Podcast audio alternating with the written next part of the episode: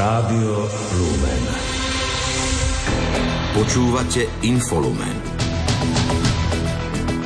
Novelou trestného zákona sme sa podľa koalície dostali zo stredoveku do moderného trestného práva. Podľa opozície pošliapava aj práva žien a dievčat. Takmer všetci slovenskí kňazi absolvovali za posledné 4 roky preventívne školenie ochrana maloletých v cirkvi. Ukrajinský prezident vyzval nové velenie armády, aby vypracovalo novú stratégiu boja proti ruskej invázii. Rusko bude podľa jeho prezidenta bojovať za svoje záujmy.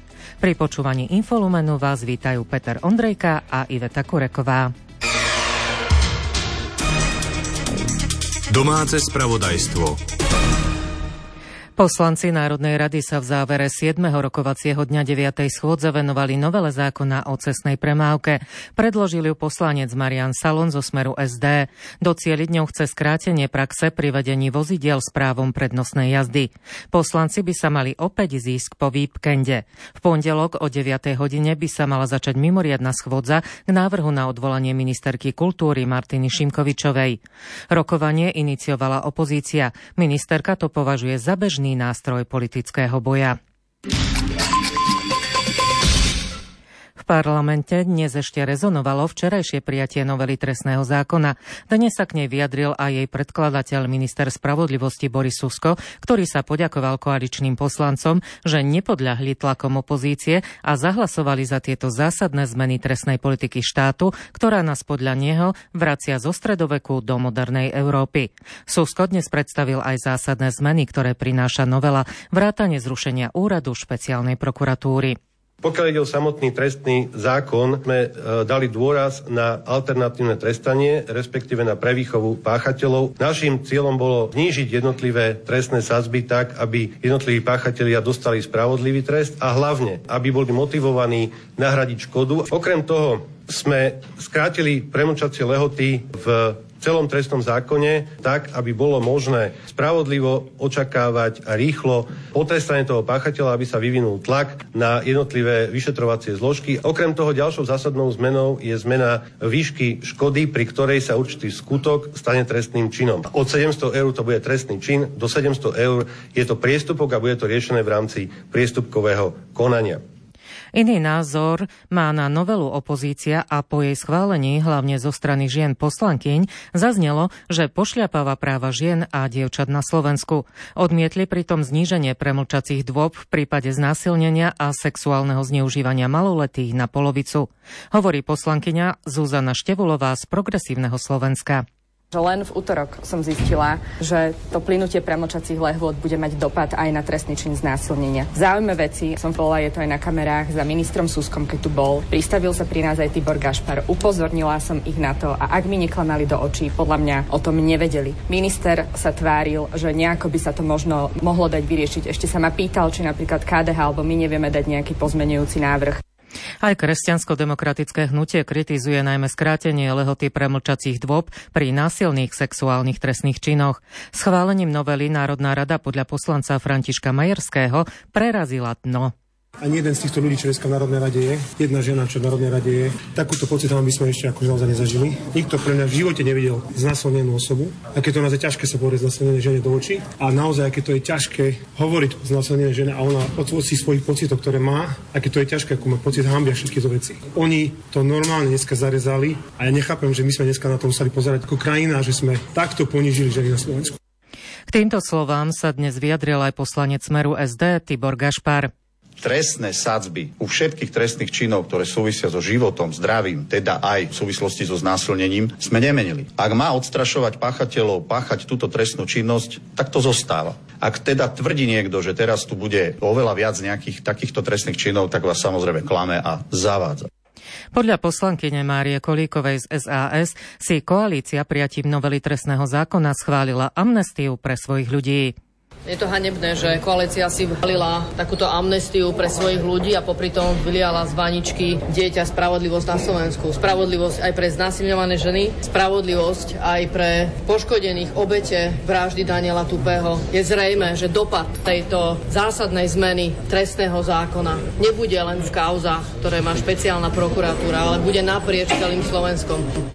Prezidentka Zuzana Čaputová už avizovala, že zváži všetky ďalšie možnosti svojho postupu, aby novela trestného zákona nenadobudla účinnosť.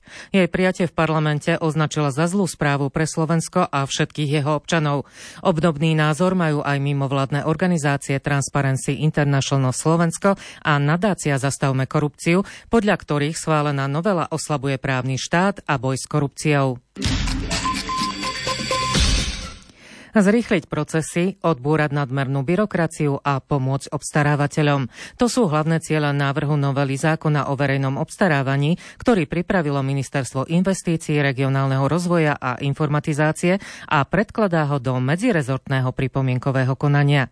Novela podľa ministra Richarda Rašiho prinesie viacero kľúčových opatrení. Prvým je zmena limitov pre jednotlivé postupy vo verejnom obstarávaní kým dnes verejný obstarávateľ, čiže inštitúcia, na ktorú sa zákon o verejnom obstarávaní vzťahuje, môže mimo zákona o verejnom obstarávaní ročne nakúpiť tovary, služby či stavebné práce do 10 tisíc eur. Po novom sa tento limit zdvíha na 50 tisíc eur. Kontrola zostane aj po zmene limitov podľa ministra Rašiho zachovaná. Všetci primátori, starostovia a obstarávateľia sú povinní zverejňovať zmluvy v centrálnom registri zmluv, čiže tá kontrola sa napriek tomu, že ten limit bude 50 tisíc eur, nejako neznižuje. Každý verejný obstarávateľ je povinný dbať na hospodárnosť a efektívnosť vynaložených verejných peňazí a bude to musieť vždy preukázať. Zámerom návrhu je podľa ministra Rašiho odstránenie tzv. gold platingu. Ponechané tak zostanú len limity, ktoré vyžaduje Európska únia. Navýšia sa limity pri podlimitných zákazkách na stavebné práce, pri ktorých nemožno podať námietky, a to z 800 tisíc na 1,5 milióna eur. Pri tovaroch a službách bude limit 221 tisíc eur. Aby sa verejné obstarávanie čo najviac urýchlilo, vypustiť sa má inštitút žiadosti o nápravu, ktorý smernice EÚ nevyžadujú. Návrh novely pozitívne hodnotí prezident Únie Slovenská Richard Rybníček. Dnes vieme povedať, že tento návrh zákona by dokázal napríklad v slovenských mestách urýchliť e, celý proces e, vo verejnom obstarávaní. Minimálne, povedzme, čo dnes trvá 4-5 mesiacov, môže trvať 2-3 týždne. To znamená, že významným spôsobom príde k urýchleniu. My poskytujeme služby obyvateľom. To znamená, to nie je úlava obci primátorom, starostovi alebo poslancom. To je služba pre obyvateľov, ktorí uvidia oveľa rýchlejšie výsledok, ktorý my schválujeme a chceme realizovať v našich mestách a obciach. Pre riziko pádu skál na cestu 1 lomeno 18 pod Strečnom vyhlásili dnes od 10. hodiny mimoriadnu situáciu. Informoval o tom prednosta okresného úradu v Žiline Kamil Ruman. Vykonávať sa podľa neho budú práce, aby bola zabezpečená ochrana zdravia a života ľudí.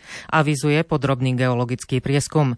Úplnému uzatvoreniu cestu by sa chceli podľa jeho slov vyhnúť. Keďže nám tie skaly a tá situácia a postupná erózia padajú aj tam, kde by sme nikdy nechceli a na tých miestach, kde sa to predtým nepredpokladalo, následnými záchrannými prácami v prvom rade chceme urobiť podrobný geologický prieskum tak, aby sme vedeli urobiť účinné zábrany, či už mechanické alebo akékoľvek iné. S tým, že t- tento geologický prieskum bude vykonávaný nielen teda e, za pomoci dronov, ale aj za pomoci inej technológie zo strany geológov. Ja by som im chcel aj veľmi pekne poďakovať za to, že naozaj promptne pristúpili a dodali nám prvotné výsledky.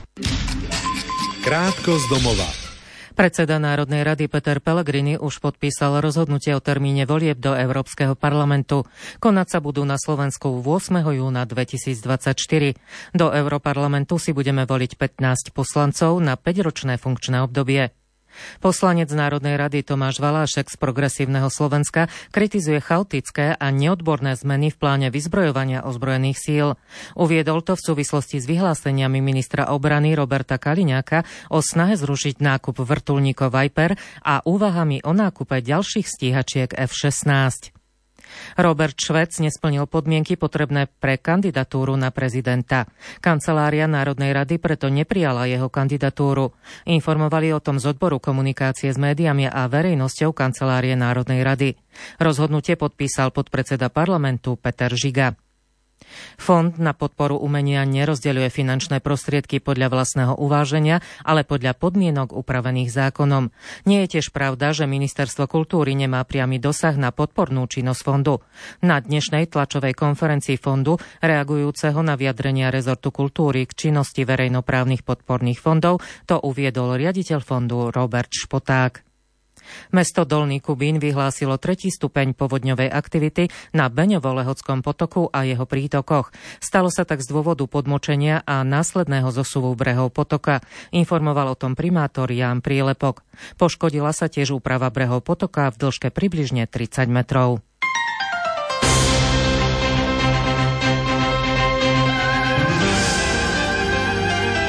cirkvi. Ochrana maloletých v cirkvi je názov preventívneho školenia, ktoré za posledné 4 roky absolvovali takmer všetci slovenskí kňazi. V rámci celodiecéznych rekolekcií ich organizovala Komisia konferencie biskupov Slovenska pre ochranu maloletých v cirkvi na Slovensku. Zvyčajne si duchovní vypočuli tri prednášky s možnosťou diskusie na témy telesnosť v živote kňaza, o zneužívaní v cirkvi z pohľadu obetí a cirkevnoprávny pohľad na túto problematiku. Vo väčšine prípadov predniesla jedna z obetí svoje osobné svedectvo. Komisia KBS plánuje v tomto roku zverejniť aj komplexnú správu s uvedením štatistiky prípadov sexuálneho zneužívania. Pri príležitosti liturgickej spomienky svätej Jozefíny Baghity slávili veriaci v katedrále svätého Martina v Bratislave svetú omšu za zastavenie obchodovania s ľuďmi. Bohoslužbu zastrešili pracovníci Slovenskej katolíckej charity a celebrovali ju pomocný biskup Bratislavskej arcidiecézy Jozef Haľko. Nahrával Patrik Liška.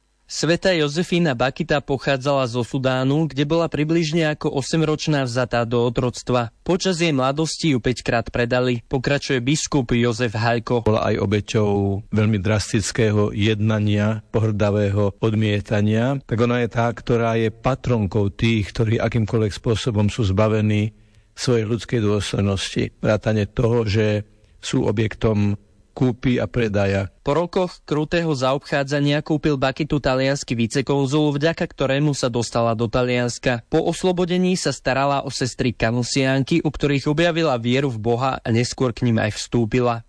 Veriaci sa v deň jej liturgickej spomienky modlili za dva úmysly. Aby ľudia, ktorí sú obeťami obchodovania s ľuďmi, sa oslobodili a mohli žiť dôstojným spôsobom a aby tí, ktorí sú tak povedať pachateľmi tohto obchodovania, aby sa obrátili, aby objavili, že pred Bohom je nepriateľné obchodovať s ktorýmkoľvek človekom a robiť z neho tovar. Sestra Bohumila zo Slovenskej katolíckej charity vníma pri obchodovaní s ľuďmi viacero foriem vykorisťovania. Najčastejšie je to sexuálne vykorisťovanie, kedy sú ženy a dievčatá predané a nutené prostitúcii a teda tí obchodníci majú z nich osoch, ale aj ďalšou často formou je nutená práca, pri ktorej sa často stávajú obeťami aj muži a iné formy vykoristovania sú nutené sobáše, nutené žobranie, domáce otroctvo, pornografia.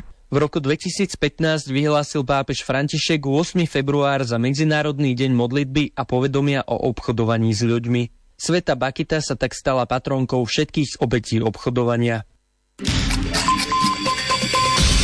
V Budapešti sa tento týždeň konalo európske stretnutie pápežských misijných diel. Zúčastnili sa ho národní riaditeľia z Európy. Slovensko zastupoval národný riaditeľ Ivan Kňaze a koordinátorka misijného diela svätého Apoštola Petra Lucia Jemalová. Ďalšie informácie zisťovala Julia Kavecká. Hlavné mesto Maďarska hostilo pravidelné stretnutie riaditeľov pápežských misijných diel z Európy. Jeho účastníkmi bolo 37 zástupcov spolu s predstaviteľmi dikastéria pre evangelizáciu z Vatikánu. Národný riaditeľ pápežských misijných diel na Slovensku Ivan Kňaze hovorí, že stretnutie sa nieslo v synodálnom duchu. Sú tu zastúpení aj laici, kňazi, biskupy. Je účastný tohoto stretnutia aj nuncius E, Maďarskej republiky, teda apoštolský zástupca svätého Otca a v skupinkách debatujeme o úlohách cirkvy, hlavne o tej podstatnej úlohe, ktorú má cirkev a to je misijná úloha. Počas stretnutia predstavili riaditeľia jednotlivých krajín svoje programy a aktivity spojené s misijnou animáciou. Podľa Ivana Kňazeho každá národná kancelária pristupuje k naplňaniu misijného poslania jedinečným spôsobom a môže tak svojim tvorivým prístupom inšpirovať ostatných. Ako získavať napríklad aj finančné prostriedky, hovorí sa veľa o transparentnosti, o tom, že budeme ľuďom ponúkať mnohé príbehy ľudí misijných krajinách a projekty, ktoré budú zaujímavé na podporu. Témou stretnutia bola aj príprava pápežských misijných diel na slávenie misijnej nedele v jubilejnom roku 2025. Dôležitá súčasť tohoto stretnutia je to, že si uvedomujeme, že už samotná Európa potrebuje misiu a teda aj my ako zástupcovia pápežských misijných diel v Európe alebo v tých jednotlivých krajinách chceme pomáhať tej misii aj v tých diecezách alebo na tej národnej úrovni. Popri pracovnom programe si účastníci pozreli historické pamiatky Budapešti a predstavenie súboru maďarských ľudových piesní a tradičných tancov. Apoštolský nuncius v Českej republike dnes napoludne v katedrále svätého Václava oznámil meno nového olomovského arcibiskupa. Pápež František vymenoval doterajšieho správcu arcidiecézy a pomocného biskupa Jozefa Núzika. Vo svojich prvých slovách po vymenovaní biskup Nuzik vyjadril vďačnosť za dôveru, ktorej sa mu v novom úrade dostáva. Pripomenul tiež, že menovanie prichádza len niekoľko dní pred sviatkom svätých Cyrila a Metoda, ktorý slávi Všeobecná církev. Inaugurácia je naplánovaná na sobotu 13. apríla. Správy zo sveta.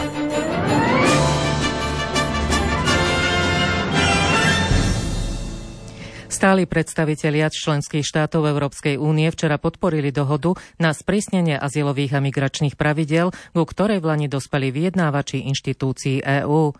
V budúcnosti by sa mali zaviesť jednotné postupy na vonkajších hraniciach a mal by sa vytvoriť aj mechanizmus solidarity s krajinami, ktoré sú vystavené silným migračným tlakom.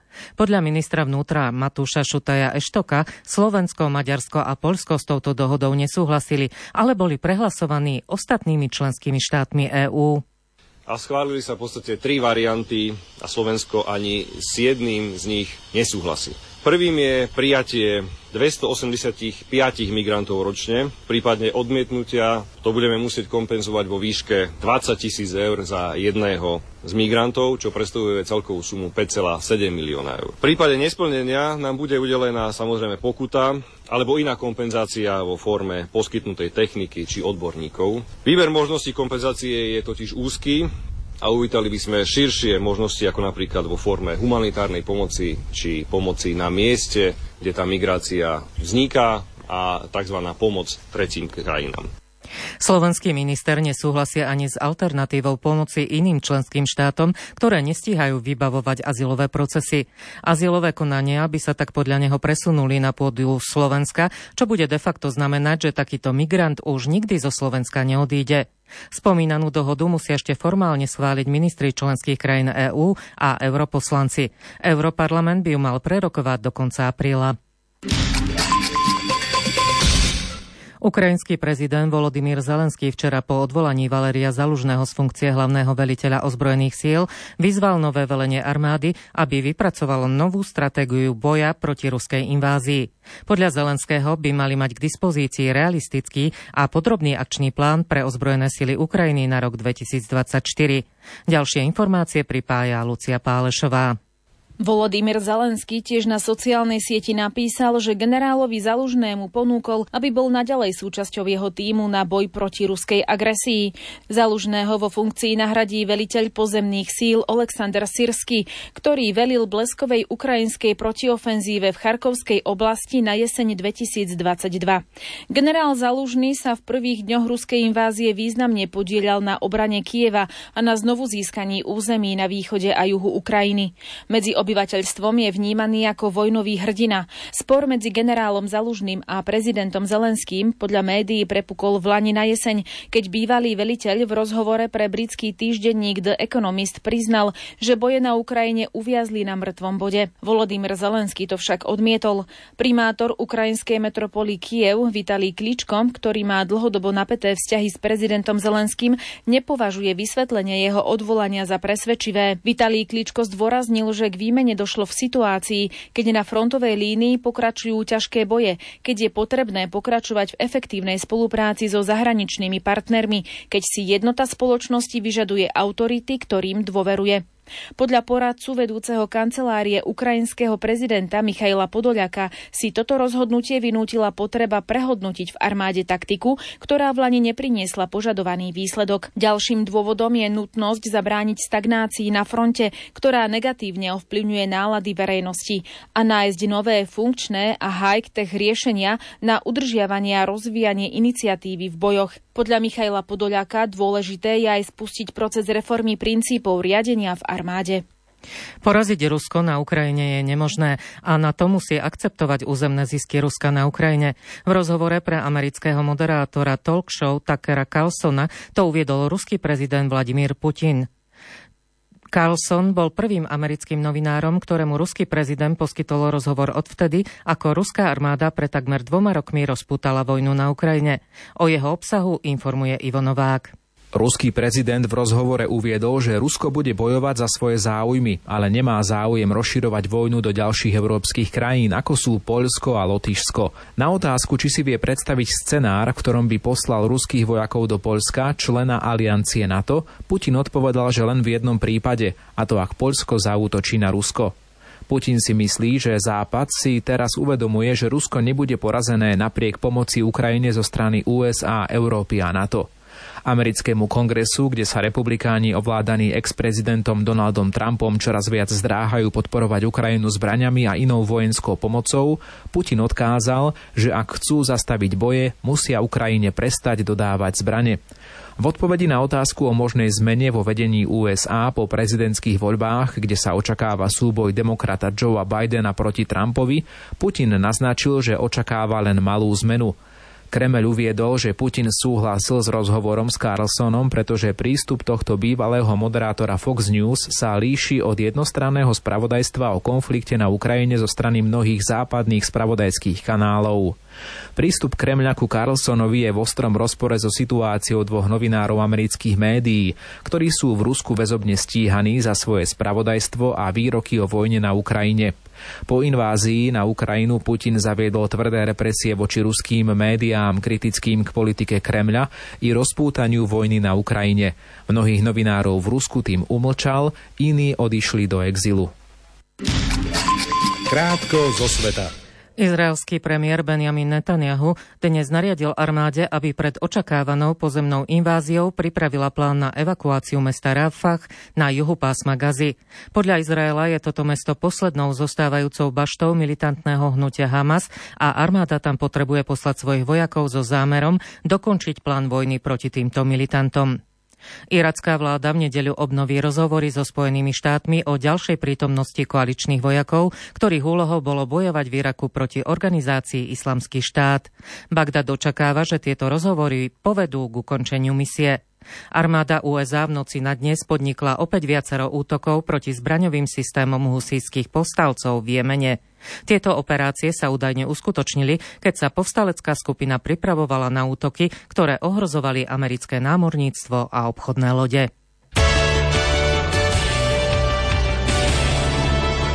Šport Rádia Lumen.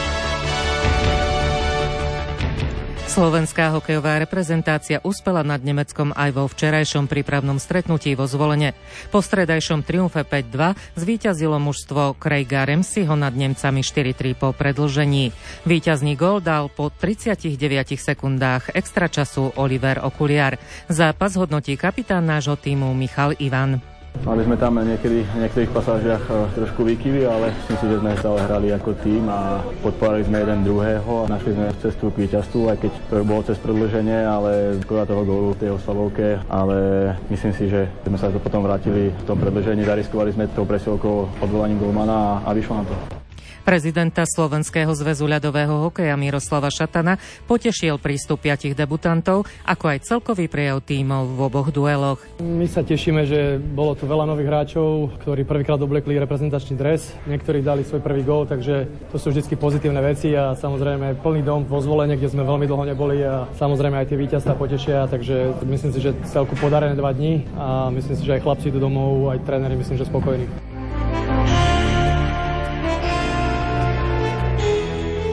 Slovenská hokejová reprezentácia hráčov do 19 rokov zdolala na turnaji Vladimíra Dzurilu v Poprade výber Ukrajiny do 18 rokov 4-3 po nájazdoch. Z víťazstva sa tešila aj slovenská 18, ktorá zdolala Japoncov 3-1. Slovenská hokejová reprezentácia do 17 rokov prehrala vo svojom prvom z troch zápasov za, s nemeckými rovesníkmi. Vo Fisene zvíťazil domáci výber 2-0 po góloch Stanislava Kronharta a Gustav Sagrivu. Slovenské hokejistky prehrali vo svojom prvom zápase na turnaji štyroch krajín v Bratislave. Na základnej škole Vladimíra Dzurilu v Ružinove prehrali včera s Norkami hladko 0-5. Dnes práve hrajú proti Francúzskom a zajtra nastúpia proti Maďarkám.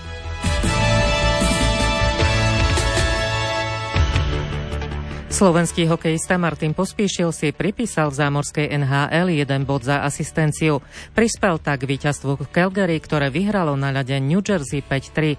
Za domácich sa predstavil jeho krajan Šimon Nemec, ktorý nebodoval. Spomedzi Slovákov boli v akcie aj Martin Fehervári a Erik Černák, taktiež bez bodového zápisu.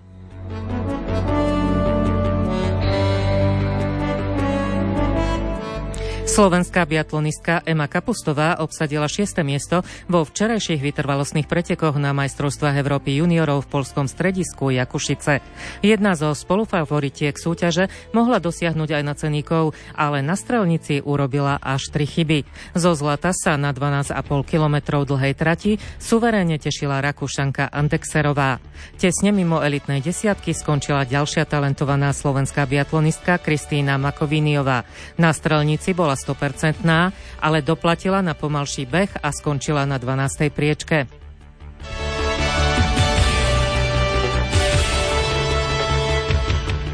Slovenská futbalová reprezentácia sa v prvej skupine C divízie Ligy národov stretne so Švédskom, Azerbajdžanom a Estónskom. Rozhodol o tom, že v Paríži, v ktorom figurovala v treťom výkonnostnom koši svojej divízie spolu so Severným Macedónskom, Severným Írskom a Cyprom.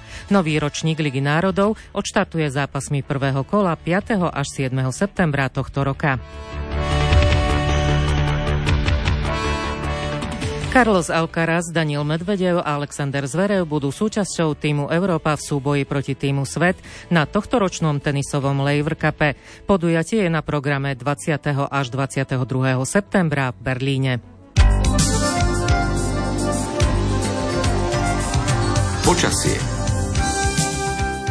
Zajtra nás podľa meteorológa Petra Jurčoviča začne ovplyvňovať ďalšia tlaková níž. Zase môžeme očakávať pred touto tlakou niž zosilnenie teplého južného prúdenia, pritom bude veľa oblakov, môžeme povedať, že už ani nie, že teplý front, ten ide od juhu na sever, ale za ním ide ešte studený front a ten ide od západu na východ. A teda postupne by mal zasiahnuť aj naše územie, takže treba aj v sobotu rátať s tým, že bude už v noci pršať a cez deň takisto pokračovať. Predpokladám, že by to malo dať dohromady akých 10-15 mm, to je dosť. A na horách by malo zase možno tak 5 až 10 cm snehu pribudnúť. Zajtra bude mimoriadne teplo. Už nočná teplota klesne len na 12 až 3 stupne. Denná teplota vystúpi na 9 až 18 stupňov. Fúkať bude južný vietor do 50, v nárazoch do 80 km za hodinu. Nad pásmom lesa až silná výchrica. O 20. hodine vás pozývame počúvať reláciu UV Hovor. Mária Čigášová ju dnes venovala celoročnej starostlivosti o ovocné stromy a kríky. Za pozornosť vám v tejto chvíli ďakujú a príjemný večer prajú Peter Ondrejka a Iveta Kureková.